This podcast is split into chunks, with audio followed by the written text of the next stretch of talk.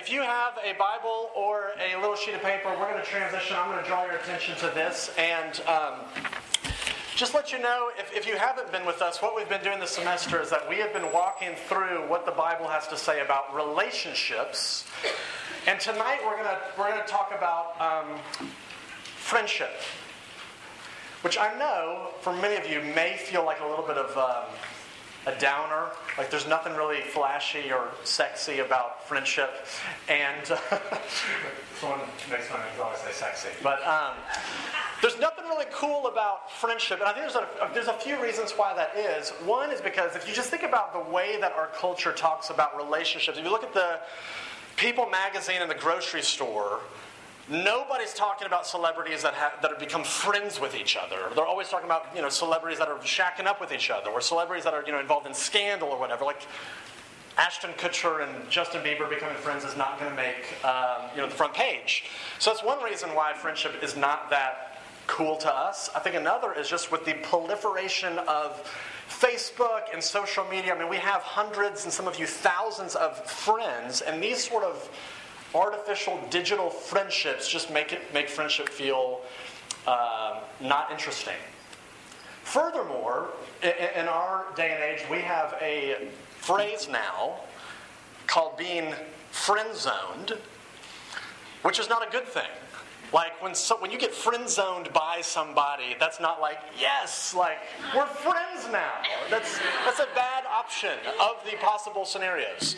So for all those reasons, I feel like friendship is not. Uh, we're not interested in it. We don't talk about it a lot. But if you don't hear me say anything tonight, I want you to at least hear me say this: that you will you will never be you will never have a good marriage. You will never have a good dating life. You will never have a good sex life until you learn how to be a friend. So here's what, if, again, if you don't hear me say anything tonight, you have to hear this that friendship is the beginning and the end of every worthwhile relationship that you can have. Friendship, it's the beginning, it's the end, it's the purpose, it's the foundation of every worthwhile relationship that you can have. So, what we do in RUF is that we, we try to look to the Bible to see does, does the Bible hold out any wisdom for us on these particular topics? I know not everybody in this room agrees with the Bible, likes the Bible, and that's okay, but let's just at least explore. Maybe the Bible holds out some truth to us tonight. So let's look at a couple of just randomly selected, um, not randomly selected, but um, a handful of proverbs that I intentionally wanted to look at. So let me just read some of these and um, we'll talk about it together. Reads this. Starting with the first one A friend loves at all times, and a brother is born for adversity. A man of many companions may come to ruin, but there is a friend who sticks closer than a brother. Like one who takes away a garment on a cold day, or like vinegar poured on soda, is one who sings songs to a heavy heart. Better is open rebuke than hidden love. Wounds from a friend can be trusted, but an enemy multiplies kisses. Whoever conceals their sins does not prosper, but the one who confesses and renounces them finds mercy. He who rebukes a man will in the end gain more favor than he who has a flattering tongue. Last one. Whoever flatters his neighbor is spreading a net for his feet. This is God's word for us tonight. Let me pray and then we'll jump in and take a look at it. Let me pray. Father, thank you that you meet us wherever we find ourselves. Thank you that you um, have not abandoned us, but that you are a God that speaks, a God that reveals, a God that has disclosed your heart and your intentions to us and made yourself known to us. And so I pray as we turn our attention to your word, would you speak? Would you pierce our hearts? Would you bring the truth of these passages deep into our soul and change us from the inside out? Start with me because I need it, and start with these folks uh, as well. We pray all this in Jesus' name. Amen. So here's what I want to do I, I want to look at friendship, the topic of friendship, from basically three different angles, three different headings. So I'm going to give you a little roadmap of what we're going to, where we're going tonight. We're going to look at basically what is the nature of friendship. then the relevance of friendship, and then the power for friendship. So there are your big words. Uh, the nature of it, the relevance of it, and the power of it. So let's look first at what the nature of friendship is. And basically, what I'm trying to get at here is what even is it? What do we mean when we use that word? What does the Bible mean when it uses that word? And so we're going to camp probably here for the you know the longest of these three ideas. And what I want to do is basically look at the nature of friendship under four more categories, four characteristics of what, what friendship really is. So here's the first characteristic that, that a true, authentic friendship is characterized first by chosen commitment. Chosen commitment. This is where I get this from, these first two Proverbs. 17, 17. A friend loves at all times, and a brother is born for adversity. A man of many companions will come to ruin, but there is a friend that sticks closer than a brother. So the reason why I say chosen commitment is that both of these words are important. Chosen basically means that friendship is deliberate, it's intentional. This is why, if you, if you noticed, it says that a friend differs from a sibling. It says a brother is born for adversity. It means your sibling, your brother, your sister will be there for you. They're born for those situations where you have adversity, but the kind of the assumption is is they have to. I mean, they're family. They they they were born into this. But a friend doesn't just by, you know, by just showing up, they're connected to you. A friend has to choose you. A friend has to be deliberate and intentional to move towards you and say, I'm going to be your friend. It's chosen. It's different from a sibling. In fact, it even says it, it, in that way it's, it's better than a sibling. They stick closer than a brother does. Chosen, but here's the second word of why that's important chosen commitment. It says that a friend, if you look at that first proverb again, a friend loves at all times. Good times, bad times, boring times. A friend commits to you. Which basically means that a friendship is not based on convenience. It's not, hey, I'm in this, I'll be your friend as long as we're getting along, or as long as this is working out for me, as long as this feels good. A friend says, hey, I'm sticking to you, I'm, I'm electing, I'm signing up for you despite what happens. A friend loves at all times. So that's the first real characteristic of what makes a friend a friend, is that it's, it's chosen commitment. Here's the second characteristic I want to look at commiseration. Commiseration basically just means to cry with, to hurt with, to be miserable with. Now, here's where I get this from. Look at Proverbs 25 20, this third one. It says, Like one who takes away a garment on a cold day, or like vinegar poured on soda, is one who sings songs to a heavy heart. The proverb is basically saying, look, if you can sing songs, if you can be happy while your friend has a heavy heart, while they're upset, then that shows you that you're not really a friend. Because what a friend is, a friend has their heart, their joy, their sadness so threaded, so connected to their friends, that if your friend is upset, you're upset. If your friend is hurting, you're hurting. If your friend is celebrating and you know enjoying the successes of their life, then you're happy for them. But if you can be happy and thrilled with life while your friend is in the dumps, then your heart's not connected to theirs. It, and also, just by way of application, I think what this also means is that when your friend is hurting, when they have a heavy heart, to commiserate with them means that you enter into the hard places of their life with them. You actually sit with them. You, you hurt with them. But like as this problem sort of paints this weird picture, if you can sing songs to them, like uh, you would never do this. Your friend's hurting, and you try to cheer them up by singing to them. You would never do this. But if you did, I mean, this is, I mean, we do the same thing when we just sort of throw cliches at them. We just sort of slap on bumper stickers and Bible verses, and it's all going to be better. It's, it's going to be okay. It's all good. While your friend's hurting, what we're basically doing is we're, we're looking at someone really wounded, really in pain, and we're saying, look, I don't want to go into the mess of your life, so I'm just going to stand at a distance and sort of lob these care packages at you and hope that it makes you feel better. The Bible says, look, if you sing songs if you're happy clappy while your friend is in the dumps, then your heart's not connected. Your heart isn't threaded and interlaced with theirs.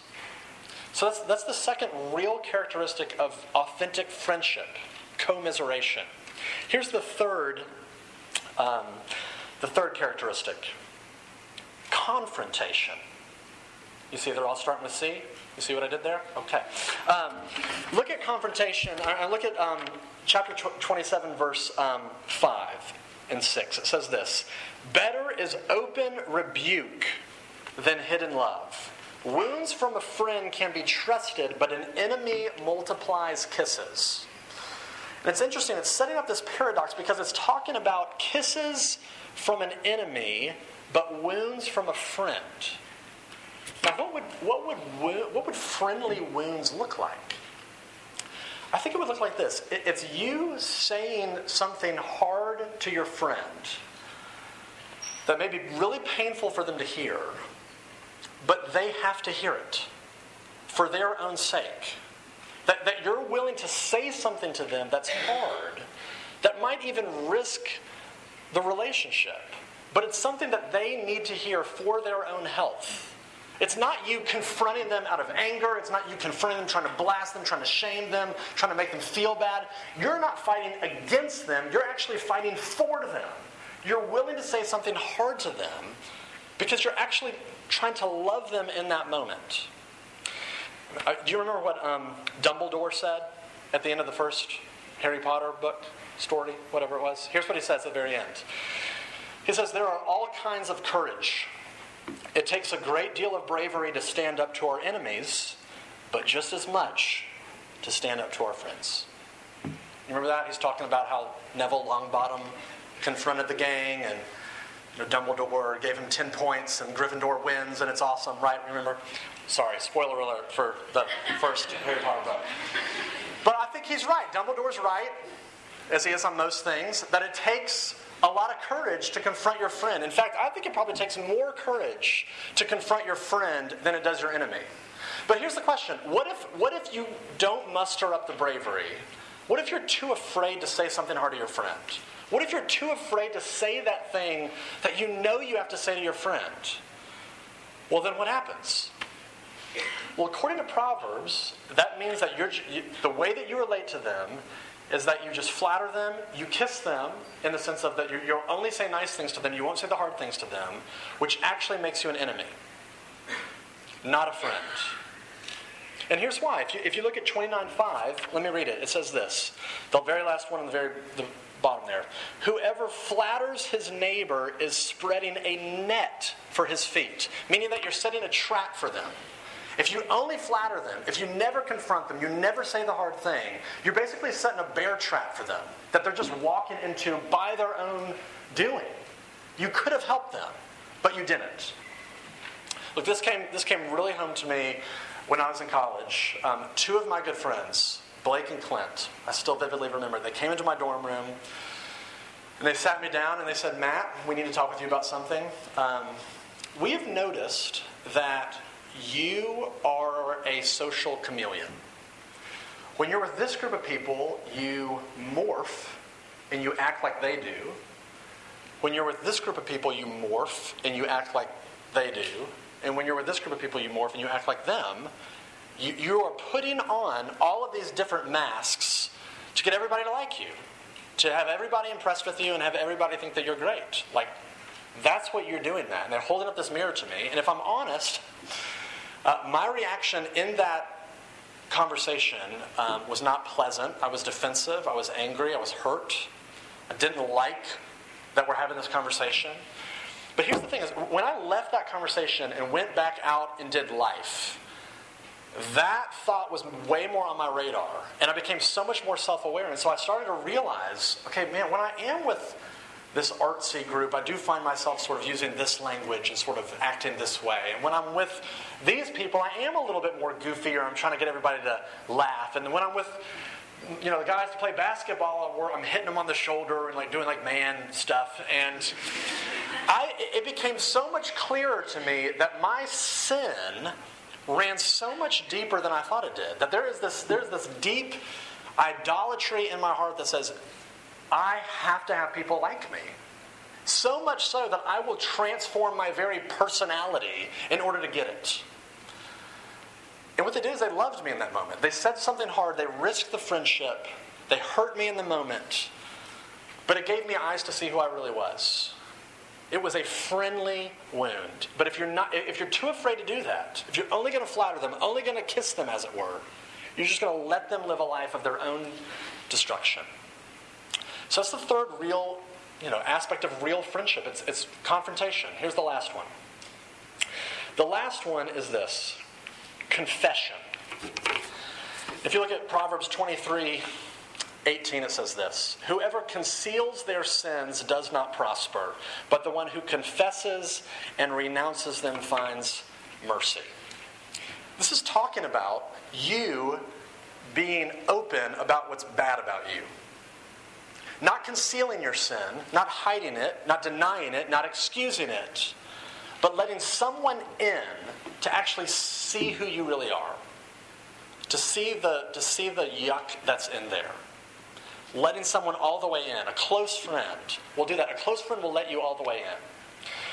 Look, uh, those two guys that I mentioned a second ago, Blake and Clint, there's one other good friend of mine from college, Russ. And the three of us, we live all over the country now. One lives in Seattle, one lives in Charlottesville, one lives in Texas, I live here. And once a year, we all fly in to stay at a cabin right outside of Asheville for this, you know, three or four days to spend together. And it's one of my favorite weekends out of the year because we get to hang out and catch up. We go whitewater rafting and kayaking and paintball, and we just do, we just play hard and eat well and um, enjoy a good drink and enjoy a good time together. And so, what we do basically in that time together is not just have fun, as, as fun as it is, but we set aside big chunks of time to do confession, to really open up and let each other know what we're really struggling with. And so we celebrate our successes, but we, we're also really real and raw and honest about our failures how we failed in our marriages, how we failed sexually, how we failed vocationally. And it's, it can be raw and heavy at times, but I come out of those weekends feeling so um, rejuvenated that there's, there are people out there that know me, that I don't have to pretend around. I can, I can be completely raw. I can say whatever I want. I can let them into the darkest part of who I really am, knowing that they're going to love me, knowing that they're going to receive me. And I think that, you know, in some ways, that's what friendship is. If you don't have a friend that you can be totally raw with, totally open with, then you don't have a friend. And so you put these four things together, and in some ways, th- this is a composite of what makes a real friendship. I don't think this is an exhaustive list, but I do think these four things are necessary chosen commitment, commiseration, confrontation, confession. If these four things are not a part of your relationship, you, I'd say you don't have a friend. I mean, you have a buddy, you have an acquaintance, you have someone you like, but a real friendship is going to have these four characteristics to it. So that's really what the, the nature of friendship is. Second big idea uh, who cares? Why does this matter? So, well, let's talk about the relevance of it the relevance of it. Why this actually Why are we even talking about this? Here's why it matters. Well, more subpoints are coming your way. I'm going to give you three more areas of why this matters. We're going to look at guy girl friendships, dating, and marriage. Why this is at all relevant to these three big categories of the world that you live in. So, how is dating, or sorry, how is friendship relevant to guy girl friendships? In other words, the question is can guys be friends with girls like this? And you know, this, this is the, the question that the um, movie When Harry Met Sally raises, you know, classic old movie. This is, this is in some ways the age old question can guys be friends with girls? And I'm going to tell you this on the front end. My opinion on this, you're going to disagree with me about. You're going to think that I'm wrong. But in seven years, you're going to come back and tell me I was right. So just give me seven years. No, I know right now you're going to think I'm crazy. That's fine. Seven years, you're going to come back and say, Matt, you were right. I was wrong, and I'll record it and shame you over it. So just know I'm right and you're wrong. So here's the question can, can you have a deep friendship uh, with someone of the opposite sex? Here's the point all friendships between guys and girls, all close, authentic friendships between guys and girls, they are heading towards one of two destinations. One is marriage, second, wounds. Close friendships between guys and girls, they're heading towards one of two destinations either marriage or wounds.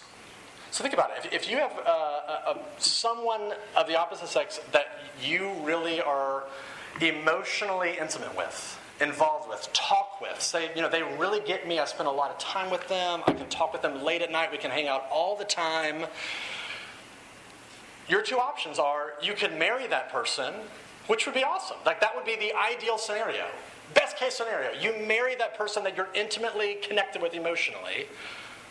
Or the alternative is that someone's going to get wounds. Here's how it works think of it like this that deep connection fosters intimacy, right? And that intimacy uh, inevitably means that someone in the friendship is going to start experiencing feelings for the other person. Even though you may always deny it and you would never talk about it, and in fact, if someone asks you about it, you get weird and defensive about it. You're like, no, man, she's my sister. Like, we, we, we're like, like sisters. Like, she's my sister. I'm her brother, I guess, so we're not totally sisters. but she's my sister. I'm her brother. You know, we can just like, we can like bro out or sis out with each other. And so you deny it. You, you, you know, say like, this is, this is totally cool.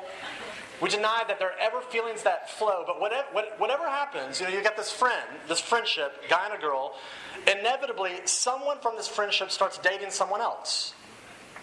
And the, the friend that kind of gets left behind experiences some level of jealousy. And the friend that starts dating someone new starts experiencing some level of guilt. And things get weird. And, and then think about it from the person, the, like the new boyfriend who's come in and is like, why does my girlfriend want to spend all this time with this other dude? like late at night and they're they're always talking with each other and it's always emotionally vulnerable. Like that's that's kind of weird and, so think about like this. Do you think that though that your close intimate guy girl friendships are going to carry with you into your marriage? Should you get married?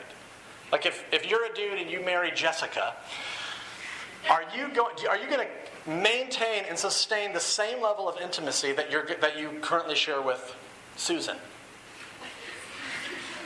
no. The answer is no. Like if you like I'm I'm married.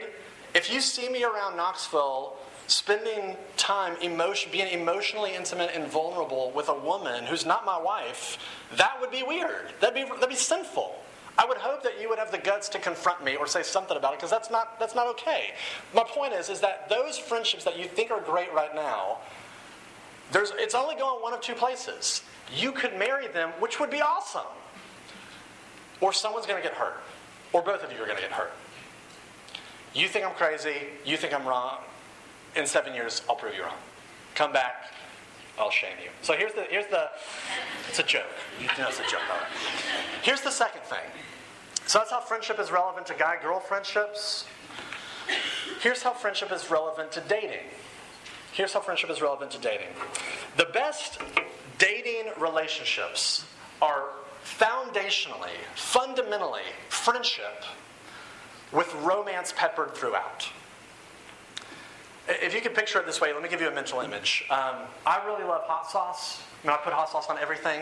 Put on, on pizza, eggs, lasagna, like whatever. So I'm like I'm all about hot sauce. And so if you if you see a you know slice of pizza, I will put hot sauce on it. But if you think about the pizza, the slice of pizza is the substance, it's the foundation, it's the thing that you're actually eating. But it's it's got some spice on it. It's peppered, it's got a little spice on top of it. And, but what happens uh, with, with y'all, especially with guys, is that guys will reverse it. They're like, I don't want friendship with a little bit of spice on top, a little bit of romance on top. I want romance, I want sexual fulfillment, I want attraction, and then I want a little friendship on top. And the way that that works out practically is you walk into a room like this and you filter out and sort of screen out 90% of the room based on looks and say, I'm not interested in these 90%, I'm going after the 10% that are attractive. that are hot, that are cute, whatever. And then you start moving towards those 10% and start working the angles and try to talk with them and maybe try to get those digits or whatever. And then, based off of that, you say, well, maybe we'll have a friendship out of it. Maybe we'll form a connection. Maybe we'll um, establish some sort of you know worthwhile relationship. But what you're doing in that moment, you're, you're not thinking, but what you're doing is you're basically saying, I want a bowl of hot sauce with some pizza bits, you know, crumbled in it.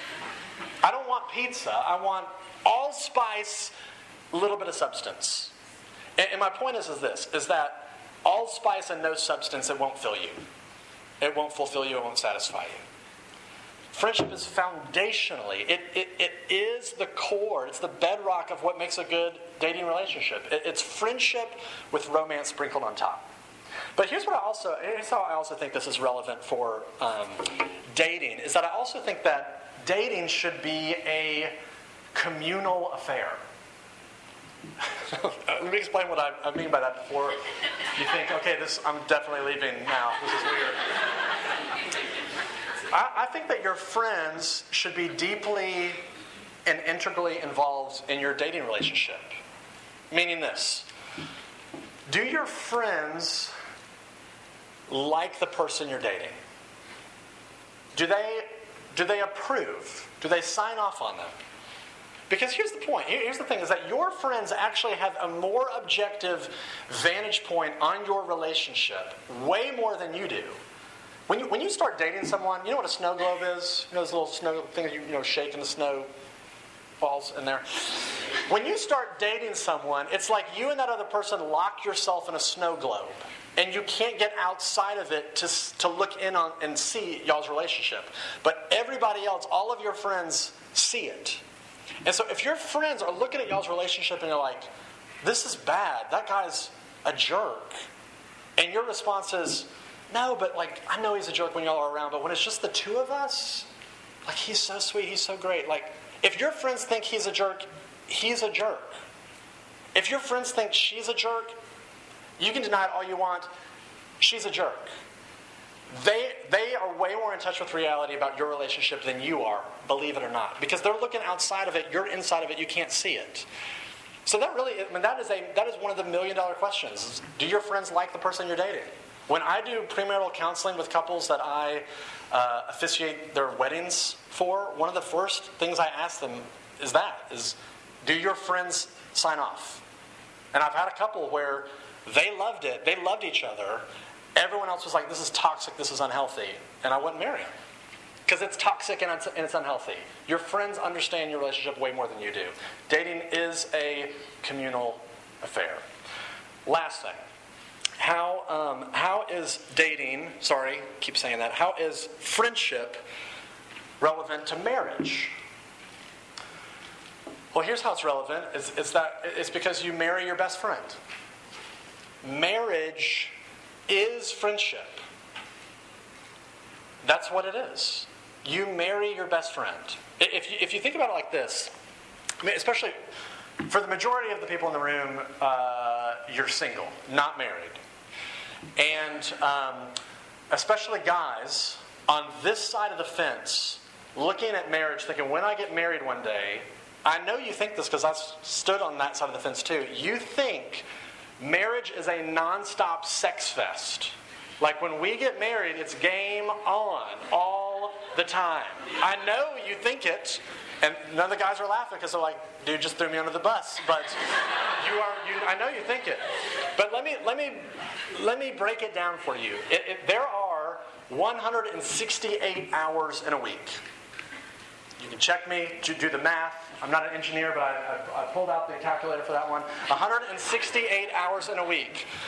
On average, married couples of their whole week of having sex with each other would total up to one hour per week. Now, you may think, dude, that's not me. I'm like superly sexually charged. I'm, I'm going. I'm going way beyond an hour. Okay, for you, I'll double it. I'll give you two hours per week.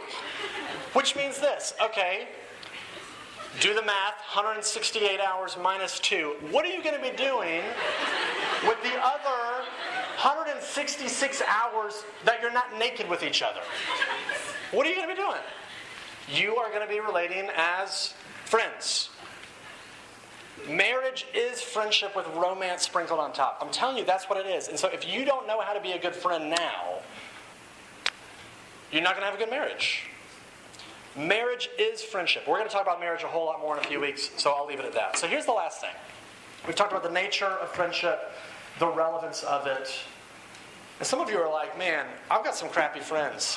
I need some better friends. Or I've got a crappy boyfriend or a crappy girlfriend. Like, what, like, what do you, what do we do now? How do we get the power to have these sort of friendships, these open, honest, authentic, real, life giving, rejuvenating friendships? Last thing, where do you get the power for it? Well, I, I, know some of y'all have gone back through recently and started watching um, the whole Office series from front to back, and that's on my that's on my queue to do soon. Seen The Office, but I want to do it again. But if you remember, I think it was the, you know, season two, um, when Michael Scott, you know Michael Scott, his overt mission in life is to have everybody be his friend. He doesn't want to be known as people's boss. He wants to be their friend. And if you remember on that that episode, I think it was season two, when he was um, like 10 years old, he was uh, videotaped for like a child's TV show kind of thing. And so he's, he's on the camera and they're doing this thing, and he brings everybody in the, um, the office, uh, the, what are the, the conference room, and he plays the video of when he was a 10 year old like child star. This was, this was Bring Your Daughter to Work Day, and so he plays this to them when he was a little kid. And toward the end of this clip, the, the, the person in the video basically interviews little 10 year old Michael Scott and, and you know, asks him, uh, What do you want to be when you grow up? They ask him what his dream is, and here's what he says 10 year old Michael Scott. He says, My dream is to get married and have 100 kids so I can have 100 friends so no one can say no to being my friend. And as soon as that plays, he kind of like gets weird and kind of sulks off and leaves the office. And it's just sort of this like, oh, awful moment because you realize that his dream didn't come true. He didn't get married, and he doesn't really have a whole lot of friends. And, and one of the things that makes the Michael Scott character really interesting and really, I think, kind of psychologically brilliant is that he so desperately wants friends that that is off-putting and pushes people away. Ironically, he's a bad friend because he so desperately, pathetically wants to be loved so bad. So the way that you get good friends is that you start being a good friend. But the only way that you can be a good friend is if you learn something that Michael Scott didn't, at least in season two, is that you've got to have some inner confidence. You have to have the inner fortitude to have the confidence enough to say, you know, I don't need you to be my friend, but I want to be your friend. And when you're not so needy and clingy, then you actually can have some great friendships. But that okay only raises the question one step further: is how do you get that inner confidence, that inner fortitude, to be a good friend like that? Well, I, I think the only way that you can get that level of inner confidence is when you find yourself enjoying the friendship from the ultimate friend. And this is why the Lord Jesus himself in John chapter 15 describes his relationship to his people in those terms friendship. Uh, let me read it to you. You don't have to flip there, but it says John 15, verse 13. He says this Greater love has no one than this, that he lay down his life for his friends. You are my friends if you do what I command. I no longer call you servants because, because a servant does not know his master's business. Instead, I've called you friends. For everything that I learned from my Father, I've made known to you. Jesus says, Look, the way that I relate to you is that of a friend. So, okay, if, if Jesus is saying, I'm the ultimate friend, then think about those four characteristics we talked about a second ago and apply them to Him. Jesus is the ultimate friend in that He has chosen to commit Himself to you. While all of His friends are betraying Him, leaving Him, wounding Him, rather than inflicting wounds back on them, what does He do? He dies for them. He says, I'm willing to be, I'm, I'm, the, I'm the friend that will love you at all times when you're a good little boy or a good little girl and you go to church, or when you're drinking yourself sick. I love you at all times. I will not abandon you. I have chosen to commit myself. I've signed up for you at all times. So that's the first thing. The second thing is that he's chose is the ultimate friend and that he commiserates with you. You know, when you're going through a hard time, sometimes your friends don't really know how to relate with you, or they don't always do it well. But Jesus says, I, I meet you in the, place of your darkest hour. I meet you in your hardest season. This is why, this is why Jesus is called in the Bible a man of sorrows. He is not afraid to enter into the hard parts of your life. Third, Jesus is the ultimate friend in, in that he uh, confronts you. He's not afraid to confront you. He's, he's willing to bring your sin out into the light, not to shame you, not to mock you, not because he's fighting against you, but because he's fighting for you. He's trying to rid the disease that's destroying your life. He does not want to set a trap for you. He's actually committed to your deepest joy. And lastly, Jesus is the ultimate friend in that he confesses. Not in the sense that he's confessing his sin to you. He has no sin to confess to you, but, but he lets you in. He lets you into the deepest part of who he is. He reveals himself to you through his word. He says, This is, this is who I am. And so, in that sense, you, you apply all of that and you think about Jesus' relationship to you. What more of an emotional connection would you want? I mean, you look at his wounds for you. You look at the way that he says, I, will lay down everything in order for to get you. That's a friend. And when you find yourself fulfilled and enjoying the friendship of the ultimate friend, that's what gives you the confidence. That's what gives you the inner fortitude to now be a friend to someone else, to risk the relationship, to risk saying something hard to the other person, to, to weep with them, to hurt with them, to let them into the deepest parts of your life and your heart, to, to love them at all times. Only at that point, only when you're enjoying the friendship of Jesus can you be a friend. And the more that you are a friend, the better your friendships will actually be. So the invitation for you tonight is to come to Him, to enjoy the friendship of Him first, allow that to transform you, and then move out of the world and be a friend to someone else. Let me pray. Father, would you give us um, that sort of inner confidence, that inner fortitude, that stability, that buoyancy, that we, that we would know the deep friendship that Jesus has for us. He's chosen to commit himself to us. He dives into the darkest places of our lives. He lets us in. He weeps with us. He confronts us. I pray that that would so fill us, that that would transform our relationships, that we'd be better daters, we'd have better marriages, better sex lives, better friendships as a result. So would you be so kind? and do that in our lives. We pray this in Jesus' name.